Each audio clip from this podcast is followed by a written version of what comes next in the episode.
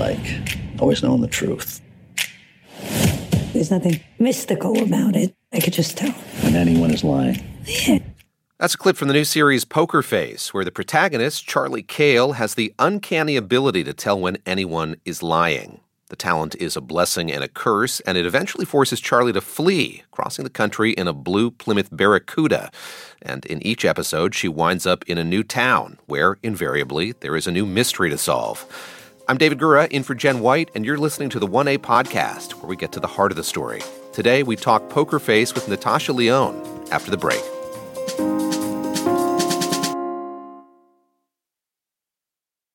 Let's get into it with the star of Poker Face, Natasha Lyonne. She's also an executive producer of the show, which starts streaming on Peacock on Thursday. Natasha, welcome to the program.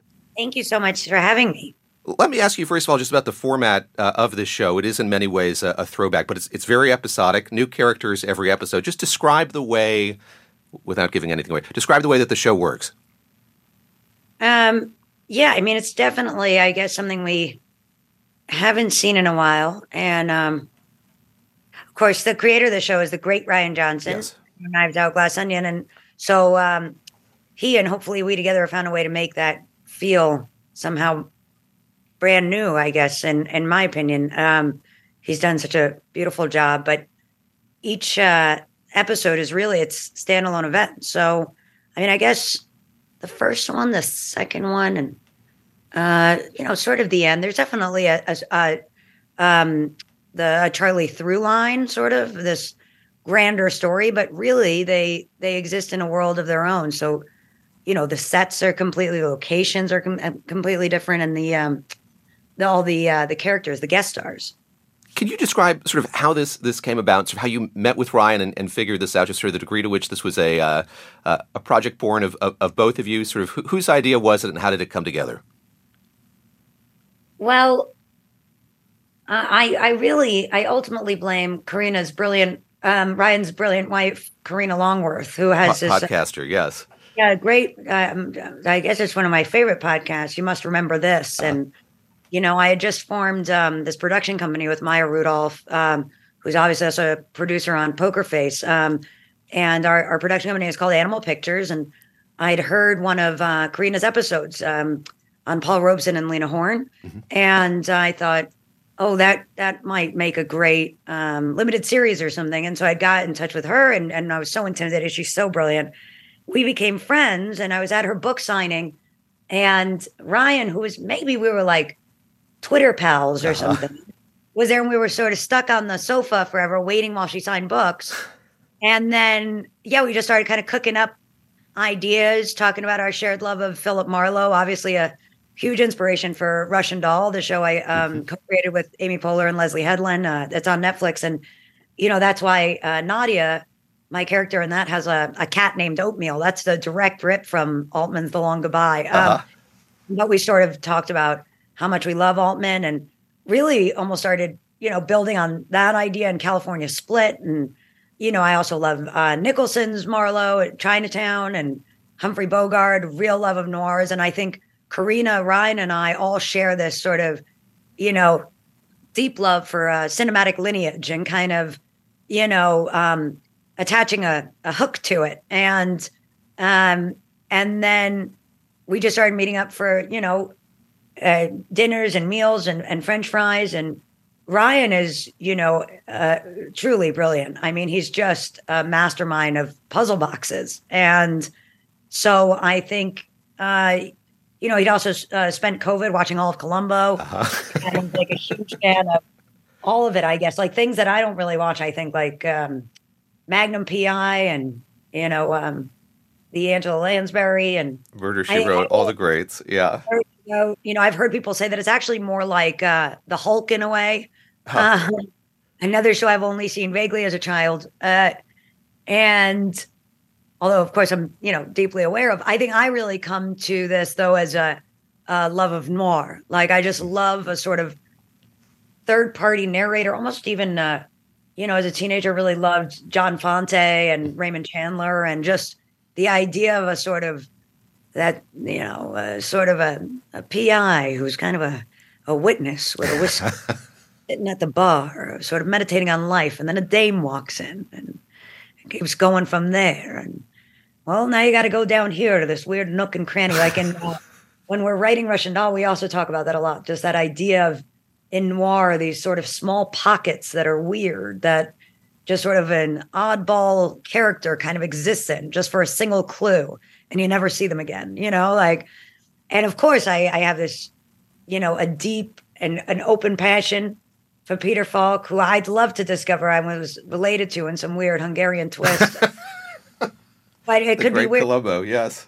Yeah, I'm also I find him very appealing, and uh, also I love Detective Sipowicz. Dennis Franz, I think, is a real hot piece. So I, I love it from a lot of angles, I guess. And and Ryan is just brilliant. Like I don't think I was looking to do a, another show necessarily. Um, right now, you know, uh, with Russian Doll and everything, but the opportunity to collaborate with Ryan in this way was just has been incredible. I mean, I, he's just also like a stellar human being, just a very solid citizen and ridiculously funny person.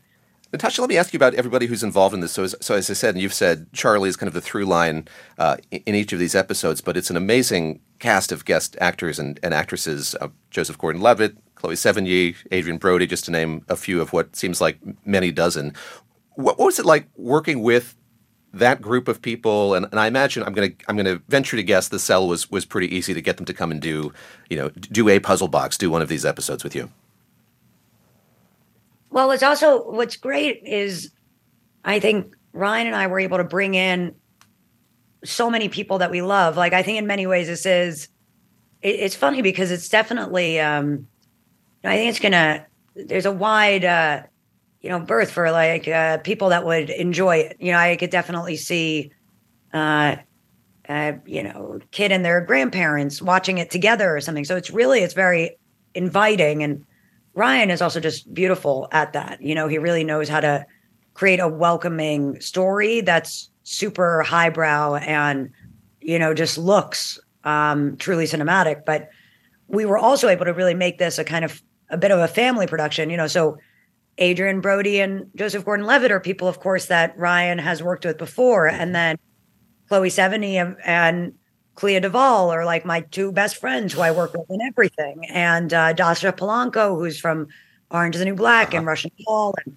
Janicza Bravo, who's uh, an incredible filmmaker. She she made that film Zola, among many other things. And she and I are super tight. So she came and directed the finale. And a lot of that amounted to, you know, um, Janicza and I, you know, rolling around with root beer, my dog, and some weird rental carpeting, you know, up in upstate New York, kind of. It really makes it very. I think I always have this sort of Cassavetes fantasy of everything, and that's probably why I even like, you know, writing and directing and and uh, acting and producing all at once. I think I just sort of watched all his films back to back when I was a teenager and sort of decided that was the way to do it. And um, so I love sort of a recurring cast of characters in all the departments. Like when Clea Duvall writes and directs a movie called The Intervention, you know, that to Sundance and stuff.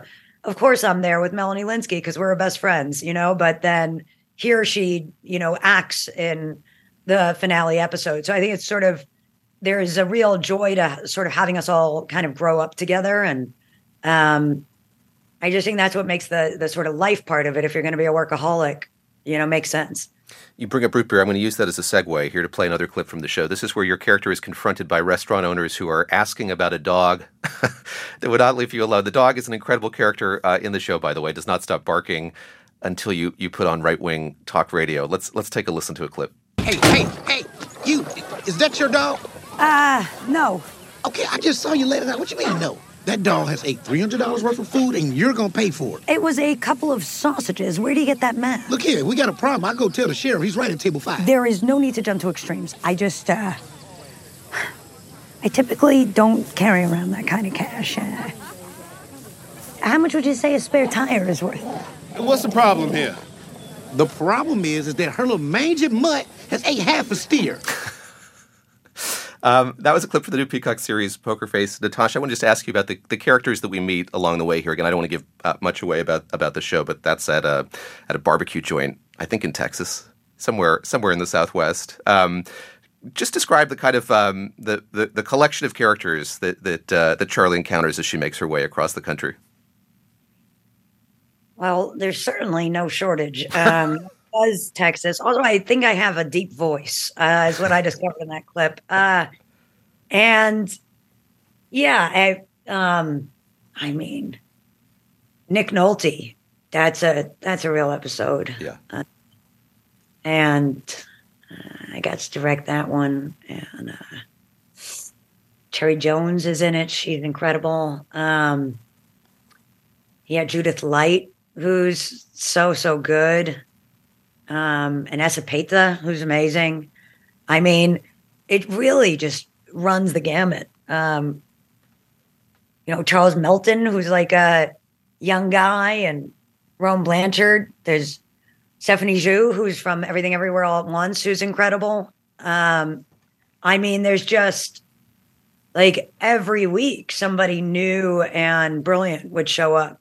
And it really makes it, I mean, almost on a sort of musician level, it makes it very exciting because you're sort of playing. It's kind of everybody sort of can read a script and hears it in their own tune. And then you're watching sort of all of these extraordinary players sort of like find find the vibe and kind of I get to sort of ride along with them almost like um and you know not to be too too much of a beatnik about it but it gets very sort of jazz in a way that you're sort of building the sort of sound each time but I think you know Ryan is a really brilliant writer as well obviously so he just you know he built a house that really holds it um in an incredible way I want to ask you about the kind of road trip component of this, and it made me me wistful for for road trips. I've never been chased by a security guard from a from a casino across the country, but there's momentum in that as well as this protagonist makes her way across the country. And I'd I'd love to ask you about that. I think so many people probably associate you as a as a New Yorker and being from here, but but this is a show that, in addition to introducing to us to all these great characters, is also taking us to some really wild places. We were talking about rural Texas early episode is in New Mexico as well. But um, place it strikes me place is very important uh, in this series as well.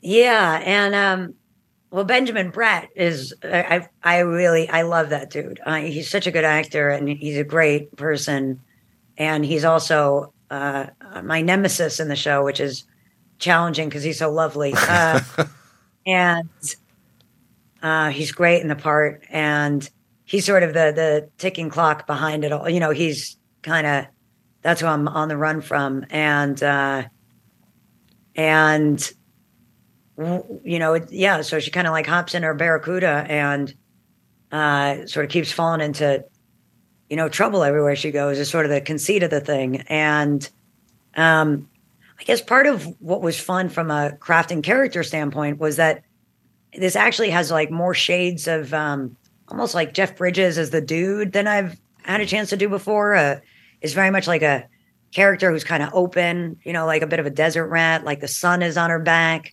She's sort of, you know, a type of guy who likes people, and she just happens to have a nose for sniffing out crime, and then she's got to see it to the end because she loves the truth and she loves the little guy and she hates injustice and worse than that, she loves a puzzle.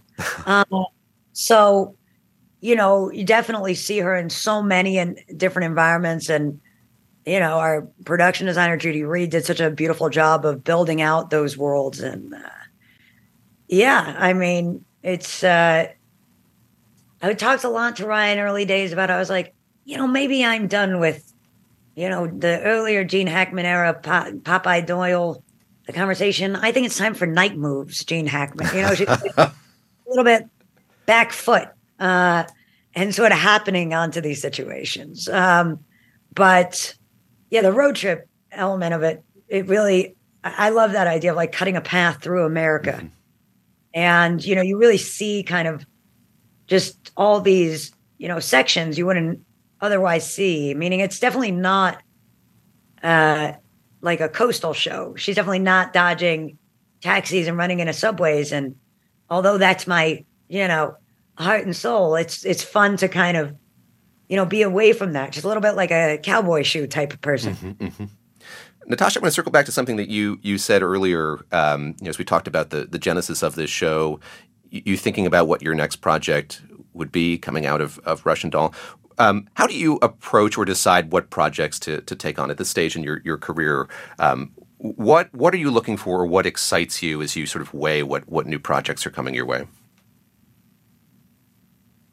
Yeah, it's a it's a funny thing. I I guess at this point it really boils down to who do I get to make it with, you know? Uh, more and more I'm starting to see it. It's probably just you know, aging in this business. I've been doing it since I'm five, and I'm well, I'm 21 now, so it's me. And uh, I, you know, as I look back at that, you know, the decades of doing this, the thing that always sticks out is sort of who you got to, you know, pass that time with. So I think of, especially now that I, you know, I've fallen so in love with uh, my behind the scenes life, writing, directing, producing, all that, just creating things. I I see it more and more as a body of work rather than an individual project, such that it's uh, it's about the collaborators. Meaning, you know, the truth is is really anything Ryan wanted to do, I would have just jumped to do with him because, you know, I love the guy and I love his work, and um, and he can do a Saturday crossword, and I can only do a Thursday, um, and he does it like a breeze. So, you know, that's that's something I see as aspirational. Um, that's the kind of person I want to spend my time with. Uh, historically, it would be more always there, you know, when I had, I guess, less choices, it would be like, is there even one element here that I can mm. cling to, whether it's a script or a character or a director or a co star or, you know, that there's, or a theme or something that seems that it has potential. But I guess as the years have gone by, more and more I've, you know, feel really lucky that now I'm in a time where it's, it's really about choosing what can we make together? We'll be back with more from Natasha Lyonne in just a moment. Stay with us.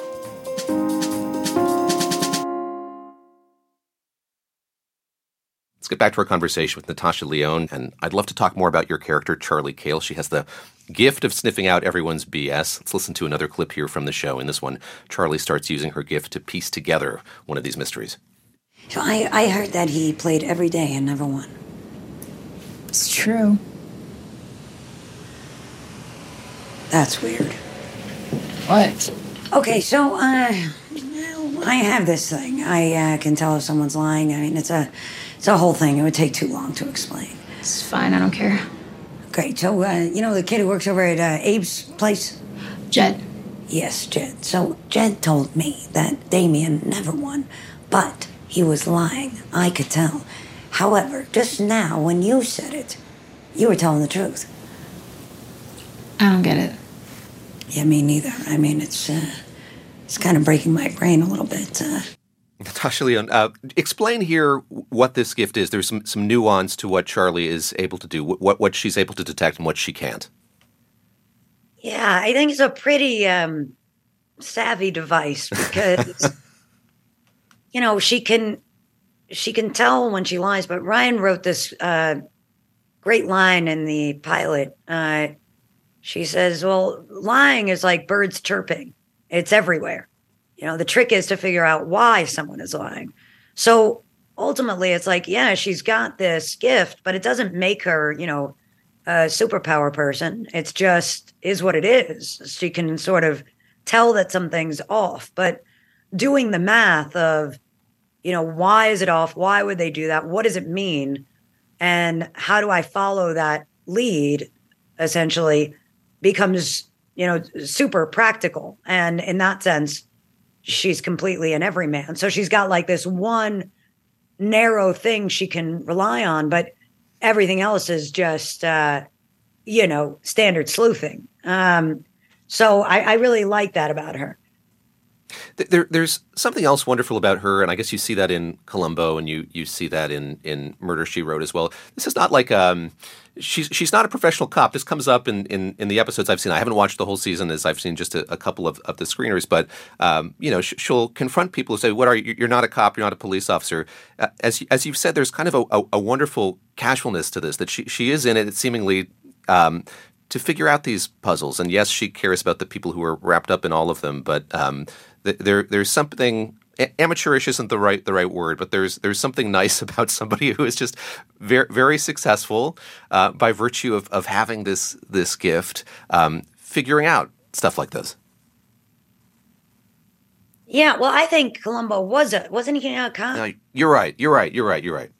Thank God for once. Uh, I knew it would happen someday. Uh, but yeah, she is. She's definitely Charlie is not a cop. Uh, you know, she, um, but she does have, I guess, that thing in common with um, Angela Lansbury of, you know, sort of cases find her, um, and yeah, she just, you know, loves to crack them. Uh, and I think that they are sort of accidental to the extent that often what what happens, I guess, in the series is, you know, it's somebody that she's developed a relationship with, you know, as she's on the road.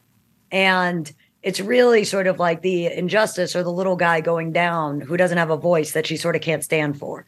Um, so I think that's the thing that sort of engines her to end up, you know, sticking out her neck and getting involved where she kind of knows she shouldn't be.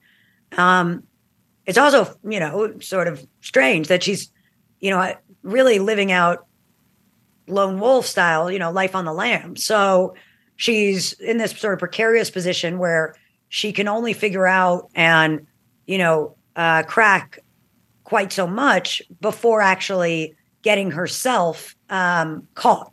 So it, it has a really great kind of cat and mouse game built in. And it's one of those things, you know, people will talk about that, that sort of like creating confines for, you know, yourself as a writer or a storyteller is very helpful because it sort of makes everything, the twists and turns sort of savvier. Um, and I think that's really what, you know, Ryan has ultimately crafted here. My apologies to Lieutenant Columbo, of course, as you point out there. But um, oh, and he's mad. He's mad as hell. Nah, he forgives you. That's the kind of guy. oh, baby, he doesn't care. Keeps it moving. Doing an oil painting in heaven somewhere. There you go. Uh, as we said earlier, uh, Rian Johnson's the creator of, of Poker Face, has uh, written and directed both Knives Out movies. Let's take a listen to, to what he said about this series recently you know, Glass Onion and Knives Out, those are who done it. So you have like a, eight different suspects and who could have done it. This is more like this is modeled more after Columbo as a How catch Catch 'Em, where we show you who did it and we show you the murder in the first act, and so you know who did it. It's all about how is Natasha going to catch him. And what's fun for that about me is it means I can write a great part for that guest star, and and each one of them owns that episode. It's fun watching them go head to head with Natasha. Natasha, can you talk a bit more just about the, the writing of this show and sort of what the writer's room was like? And, and you've given us some insight here into um, Ryan's sort of great facility with, with creating these sort of package whodunits or who catchems, as, as he calls them. What, what, was it like watching this show come to life um, in script form? And, and it's um, like, yes, the puzzles are, are so amazing and great, but it's also just like a wonderfully written show as well.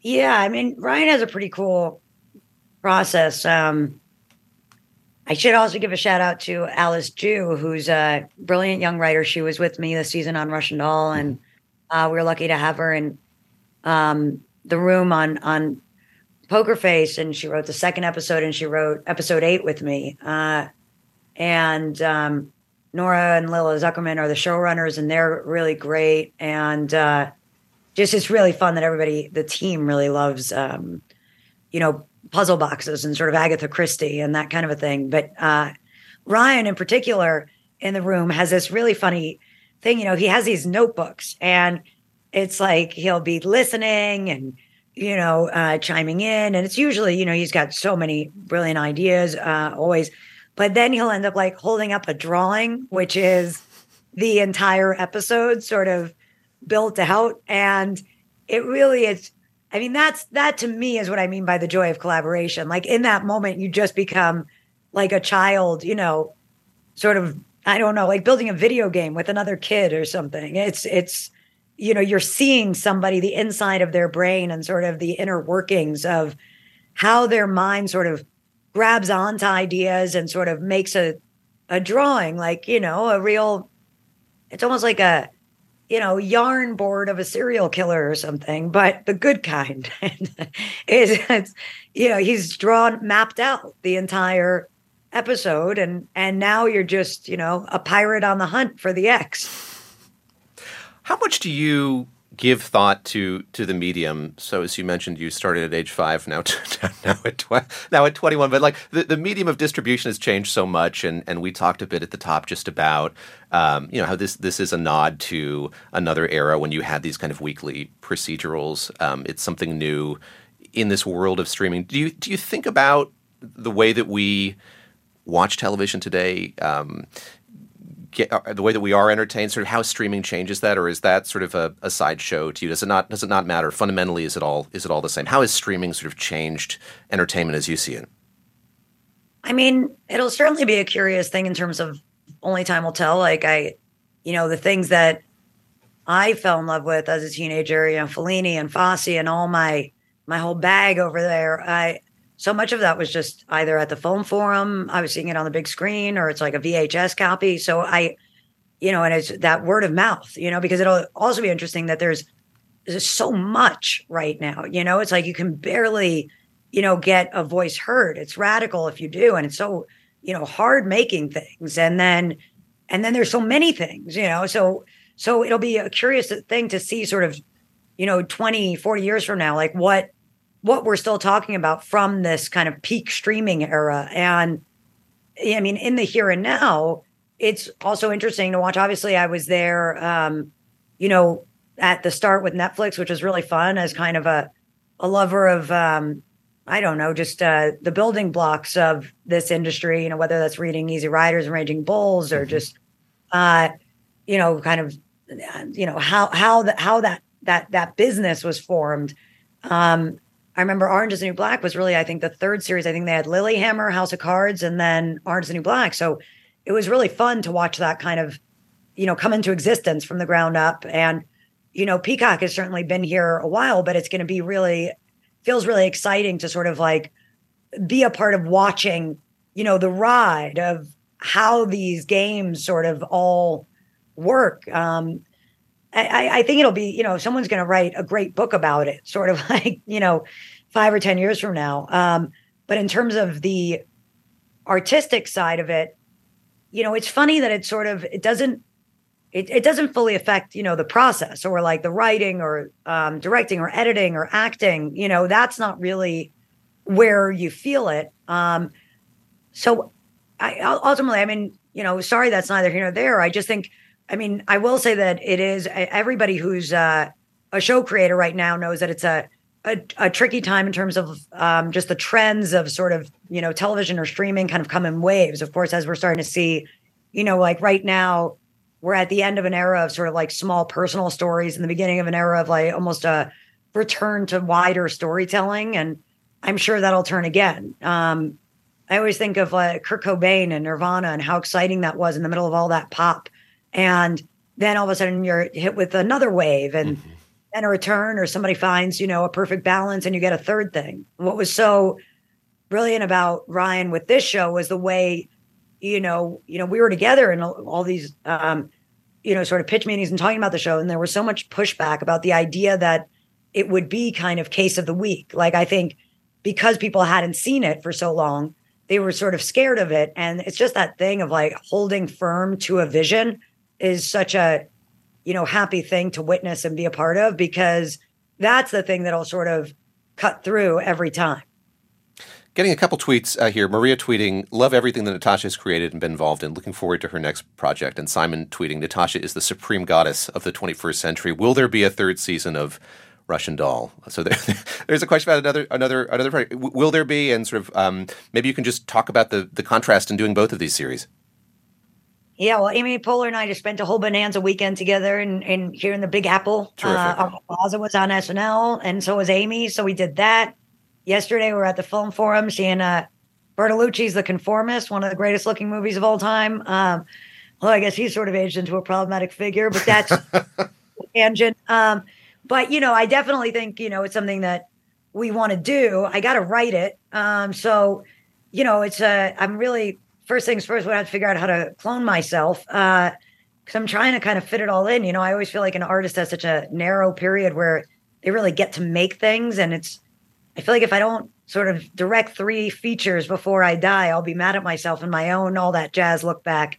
So I'm really trying to sort of engine a, a feature around here as well. Um, but I I know it's something that we definitely want to do. It's weirdly I I see it as almost like anthological at this point. I guess the COVID of it all really made the second season sort of three year delay, and I'm at this point where I'm um, organically playing characters who are sort of ageless, I guess. Like they, you know, Nadia could also be a hundred and sort of cracking some high concept time travel multiverse problem.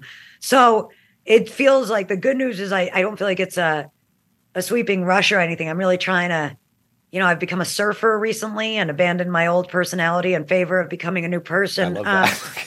so like the old person kind of sucked, you know. Uh, she's a smoker, and this one is still also, but But on a surfboard. while surfing is harder. So that's fitting. uh, anyway, so there's a lot of things I want to do, but it's yeah, I mean, it's definitely it's. I think the joy of Russian Doll is really I learned like the beauty of collaboration from the ground up. So I would say in that sense, it's it feels very similar, um, and I can sort of see a wider swath of things. You know, it's given me better perspective, and it, it's just it's you know, I mean, like it's all it's all good news. You know, that's definitely a more philosophical, existential, psychedelic, almost theological show, and it's really it's so happy for me to have a place to put that. Obviously, my main problem is just trying to figure out what the hell we're all doing here. So I'm grateful that Netflix gives me a place to put that research. Um, and you know, with like this brilliant team of writers and uh and this really feels like almost like an opportunity to make like a great 70s classic film that I always wanted to make. And uh here I'm getting to do that with Rian. And you know, I love those movies. Like that's my, you know, lifeblood is sort of both these things. So it's a really, it's been a, a beautiful mashup as far as my soul is concerned or my artistic interests, you know. So it, I'm very grateful as somebody who's not always been in the zeitgeist to, you know, be having a moment where people seem interested in the work I'm doing. It's, Mm. it's a lot uh, easier to make things. So I'm certainly gonna, you know, try to make as much as I can in this narrow window. Squarely in the zeitgeist, on a surfboard with a cigarette, Natasha Lyonne is executive producer, stars the new mystery series Poker Face, which premieres on Peacock this Thursday. Remember, we have a text club here at 1A. It's the fastest way to connect with us. Find out how to sign up on the Talk to 1A tab at the1a.org. Today's show was produced by June Leffler and Michelle Harvin and edited by Matthew Simonson. This program comes to you from WAMU, which is part of American University in Washington. It's distributed by NPR. I'm David Gura. Let's talk more soon. This is 1A.